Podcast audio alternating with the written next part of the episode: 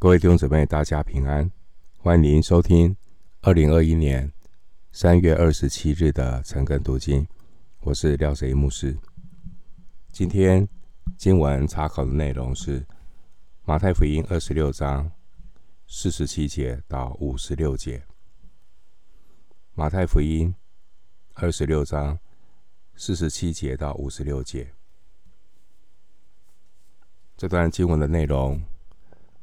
是记载关于耶稣被逮捕，四十七节到五十六节这段经文，耶稣被捉拿。首先，我们来看四十七节。说话之间，那十二个门徒里的犹大来了，并有许多人带着刀棒。从祭司长和民间的长老那里与他同来，出卖耶稣的犹大，他只负责通风报信，带人来找耶稣。耶稣并不是一个使用暴力的人。犹大，出卖耶稣的犹大，他大概没有想到这些人，这些公会的领袖。竟然如此大阵仗的带着一群有刀棒的人来找耶稣，这意味着祭司长和长老们，他们已经下定决心，一定要捉拿耶稣，不会给他有机会逃走。这许多人带着刀棒的这许多人，是圣殿的警卫，并不是罗马的士兵。继续看二十六章四十八节，那卖耶稣的给他给了他们一个暗号，说：“我与谁亲嘴，谁就是他。你们可以拿住他。”按照犹太人的习俗，亲嘴是一种亲密和尊敬的表示。但很讽刺的是，在这里竟然是作为出卖耶稣的暗号。当时候因为天黑人多，必须要透过一个暗号，才能够准确的来抓住耶稣。继续看二十六章四十九节，四十九节，犹大随即到耶稣跟前说：“请拉比安，就与他亲嘴。”犹大在这边。他称主耶稣，还是称呼他拉比？可见耶稣在犹大的心目中，不过只是一个老师。他并不承认耶稣是基督，因为在他里面的弥赛亚的观念是政治性的，是军事性的。他失望了，他弃绝耶稣，他称他为拉比。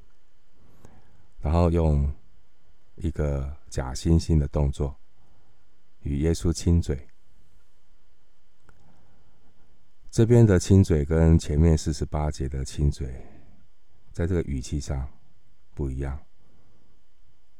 四十八节是一般的亲嘴，在四十九节这个地方呢，这是语气比较强的字，表示是一种重复或刻意的亲嘴。继续看二十六章五十六节，马太福音二十六章五十六节，耶稣对他说：“朋友，你来要做的事，就做吧。”于是那些人上前下手拿住耶稣。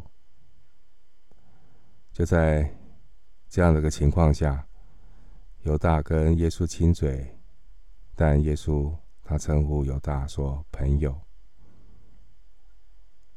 我们从耶稣的口中找不出一句苦毒的话。在马太福音用“朋友”这个称呼的还有另外两个地方，在二十章的十三节，还有二十二章的十二节。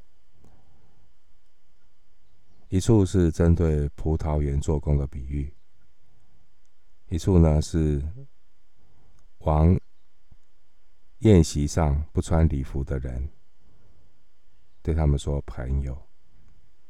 当然，那个地方讲朋友，有一有责备的语气在里面，有责备的意涵在里面。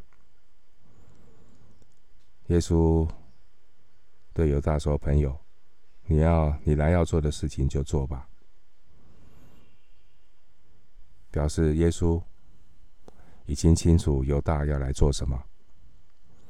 耶稣呢，非但没有抗拒，既然还告诉犹大：“你就下手吧。”耶稣是自愿被捕。如果耶稣真的要采取行动，谁能够逮捕他呢？谁能够逮捕他呢？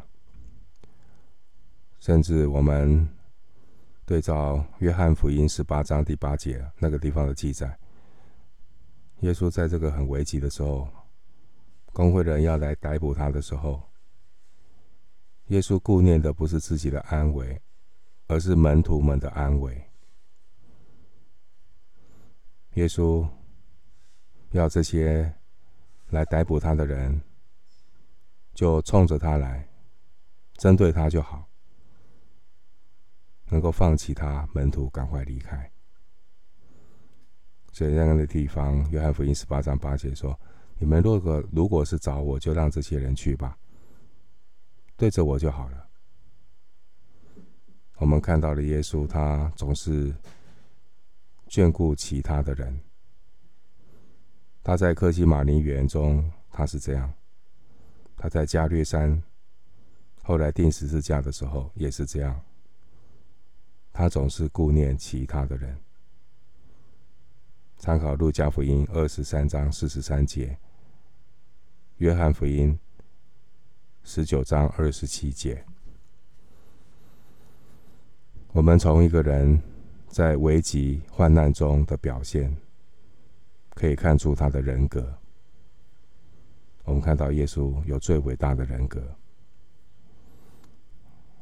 继续看马太福音二十六章五十一节，二十六章五一五十一节，有跟随耶稣的一个人，伸手拔出刀来，将大祭司的仆人砍了一刀。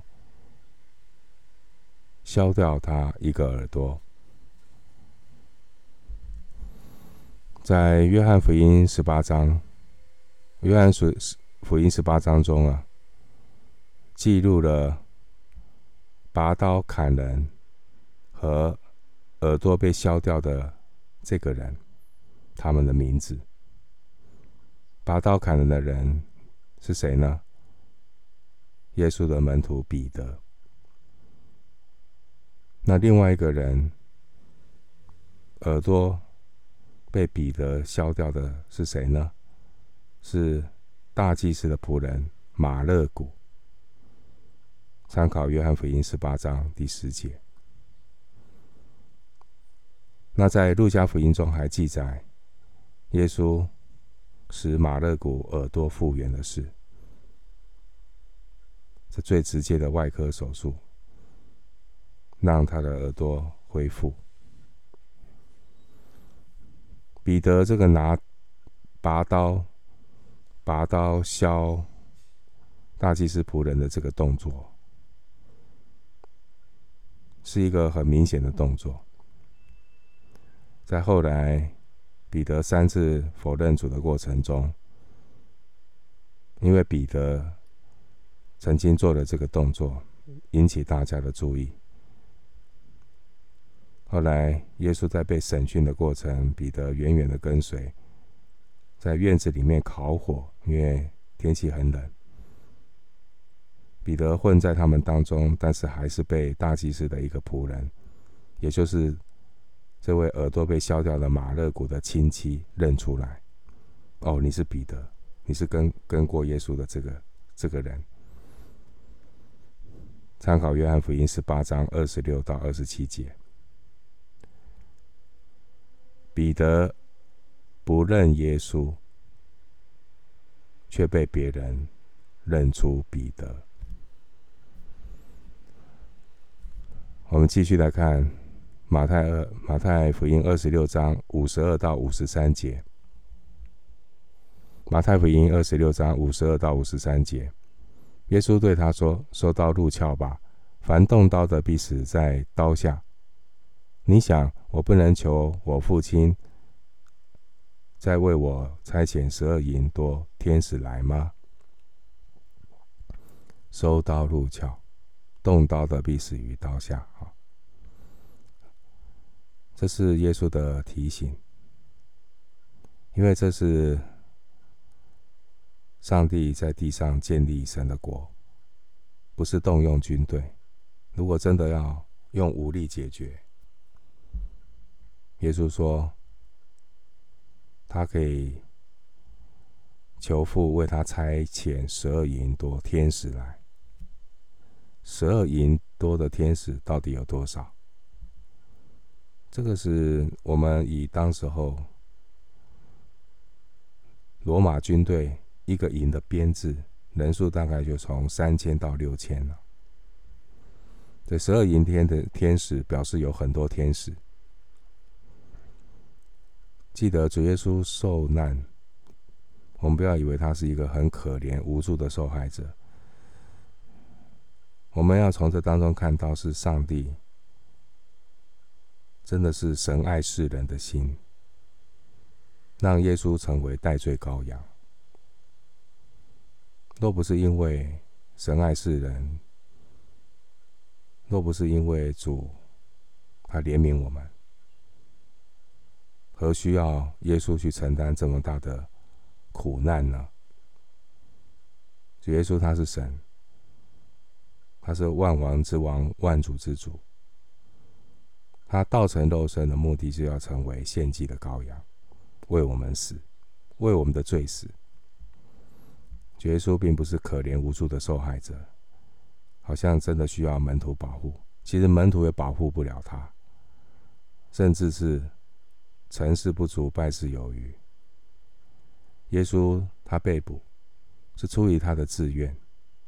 为要成就父神的旨意。如果我们去计算，耶稣真的派了十二营天使来保护他，我们以最高的编制一营罗马军队，啊，去查到一些资料，在奥古斯都时代啊，一营的罗马军队约六千八百。二十六人了。那我们对照天使的战争记录，哈，征战的记录，或是说天使杀人的记录，在旧约列王记下十九章三十五节，他记载了一位耶和华的使者，一位一个耶和华的使者。在圣经可考的记录里面，可以杀多少人？列王记下十九章三十五节记录，一位天使，一个天使一夜之间可以杀死十八万五千人，十八万五千人。照这个数字来计算，一个营有六千八百二十六人。那十二个营有多少天使？六千八百二十六乘以十二，有八万一千九百一十二位天使。那这八万一千九百一十二位天使可以杀多少人？一个天使杀十八万五千人，乘以八万一千九百一十二。弟兄姊妹，你打一下你的计算机。十二营天使八万一千九百一十二，一个天使杀十八万五千，乘起来一百五十一亿，超过一百五十一亿的人，就是现在世界的人口都不够天使杀，耶稣是谁啊？所以我们一定要了解，是耶稣为了顺服天父的旨意，他成为沉默的羔羊，被牵到宰杀之地。继续看二十六章五十四节，二十六章五十四节，若是这样，经上所说事情必须如此的话，怎么应验呢？主耶稣并不是走投无路，主耶稣是为着父神的旨意，他甘愿放下自己的权益，他走向十字架的道路。这是耶稣给我们学习舍己的功课。二十六章五十五节，二十六章五十五节，当时耶稣对众人说：“你们带着刀棒出来拿我，如同拿强盗吗？我天天坐在店里教训人，你们并没有拿我。”主耶稣他。公开传道的时候，他是坦荡荡的，天天坐在店里教训人。然而，这些犹太领袖却不敢公开的抓他。耶稣的话，暴露了这些人做贼心虚啊！他们以不公不义的方式，甚至是粗暴的方式来捉拿耶稣。耶稣像是一个沉默的代罪羔羊，更是彰显耶稣他的伟大。另外一方面，他们把耶稣当作强盗罪犯看待，这一点也应验了旧约的预言。以赛亚五十三章十二节就预言，耶稣会被当作罪犯看待，耶稣与强盗。同钉十字架。以赛亚书五十三章十二节，马太福音二十七章三十八节。继续看二十六章五十六节，二十六章五十六节。但这一切的事成就了，为要应验先知书上的话。当下门徒都离开他逃走了。耶稣的门徒们，他们曾经信誓旦旦，誓死要效忠耶稣。这样的话好像犹言在耳。马太福音二十六章三十五节，他们信誓旦旦要效忠耶稣，但是当苦难的考验一来到的时候，就显明了人性的软弱和不可靠。这提醒我们，跟随主耶稣的人，他属灵生命的光景，不是嘴巴说了算，是需要经过试验的。试验的场合，在家里，在教会，在日常生活当中。通过关键时刻看出一个人，透过这些的试验，才会知道到底谁是经得起考验的真门徒。我们的信心隐藏着太多的杂质，我们对主的信心是不单纯的信心，里面有太多人的私意。太多人潜藏的欲望，我们把耶稣当成救主，但不尽然是把耶稣当成我们生命的主宰来跟随。只有经过试验，才知道谁有更显宝贵的信心。彼得前书一章七节。只有经过试验，才看到我们。原来我们的信息里面充满了许多的杂质和不信。透过这个，耶稣好像被当作罪犯逮捕啊。前面二十六章五十五节，应验了旧约的预言，他被列在罪犯当中，也应验了旧约撒迦利亚书十三章七节：牧人被击打，羊就分散。那我们要彼此的守望，彼此的祷告，警醒在神的面前，不用害怕这些信心的考验。主的恩典一定够我们用。我们今天经文查考就进行到这里，愿主的恩惠平安与你同在。